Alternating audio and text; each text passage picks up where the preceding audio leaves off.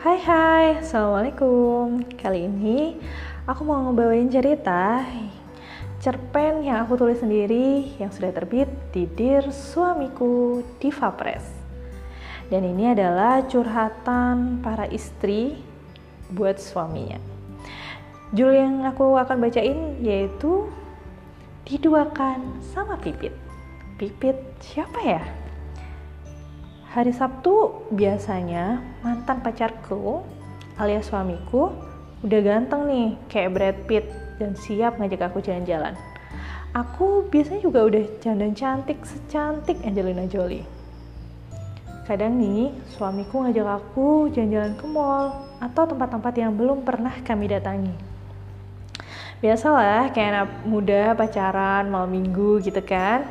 Kita yang tua juga nggak mau kalah pagi ini lah kok suamiku masih ngorok di tempat tidur ya? Apa mungkin dia kecapean? Ya udah deh, aku bersih-bersih rumah aja. Selama beberapa menit, aku mendengar suara pintu terbuka dan air kamar mandi menyala. Seperti ada yang sedang mandi. Um, aku pun tersenyum senang karena berpikir suamiku bersiap-siap mengajak aku pergi seperti biasa.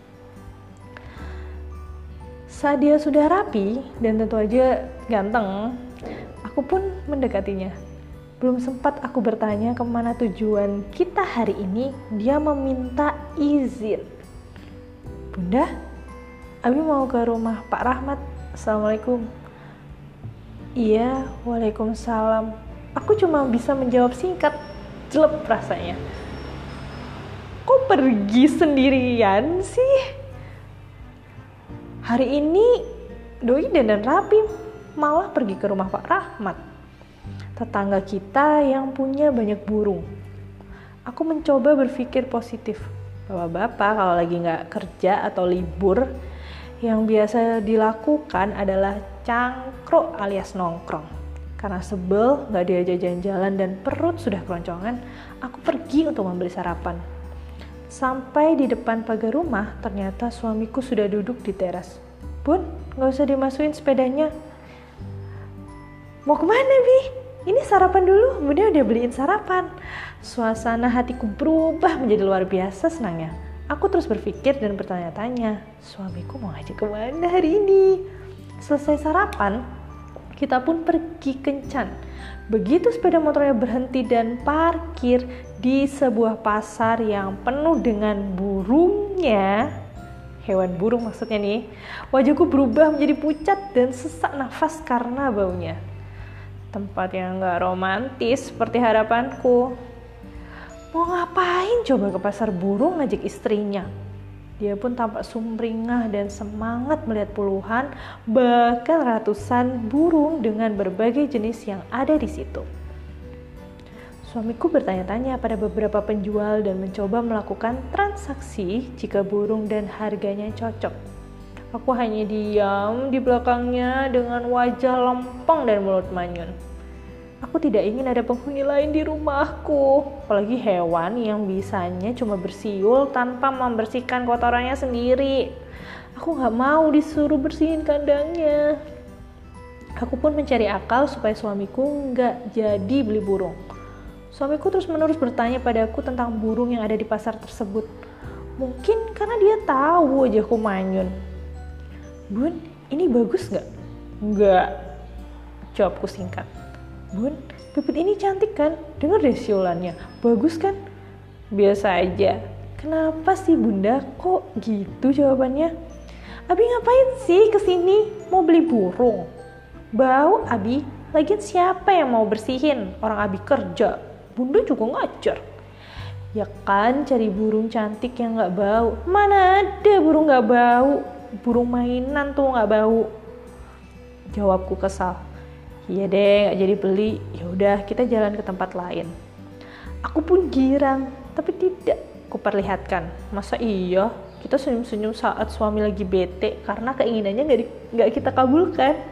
Tapi ternyata suamiku terus berusaha mendapatkan restuku supaya bisa membawa pulang si pipit burung yang akan dibelinya. Dia mengajak aku jalan-jalan ke mall dan menawariku untuk membeli apa pun yang aku inginkan. Dia tidak bisa menyogokku segampang itu. Hmm, pikirku. Aku pun menolak dengan alasan tidak ada yang aku butuhkan sekarang. Aku berpikir bahwa aku sudah menang karena sogokannya tidak mempan buatku. Tiba-tiba suamiku berkata, Bun, kasihan ya tadi burung-burungnya. Udah kurus, kandangnya kotor. Kayaknya sih dipaksa beranak pinak juga deh supaya penjualnya dapat untung banyak. Coba kita bisa nyelamatin satu burung aja. Setelah dia melas, merayu, akhirnya aku luluh dan membiarkannya membeli beberapa burung yang harganya bisa buat makan satu minggu. Wow. Dia beli burung entah jenisnya apa yang kata abang penjualnya, siulannya itu ngalahin penyanyi pop Syahrini. Ya ampun.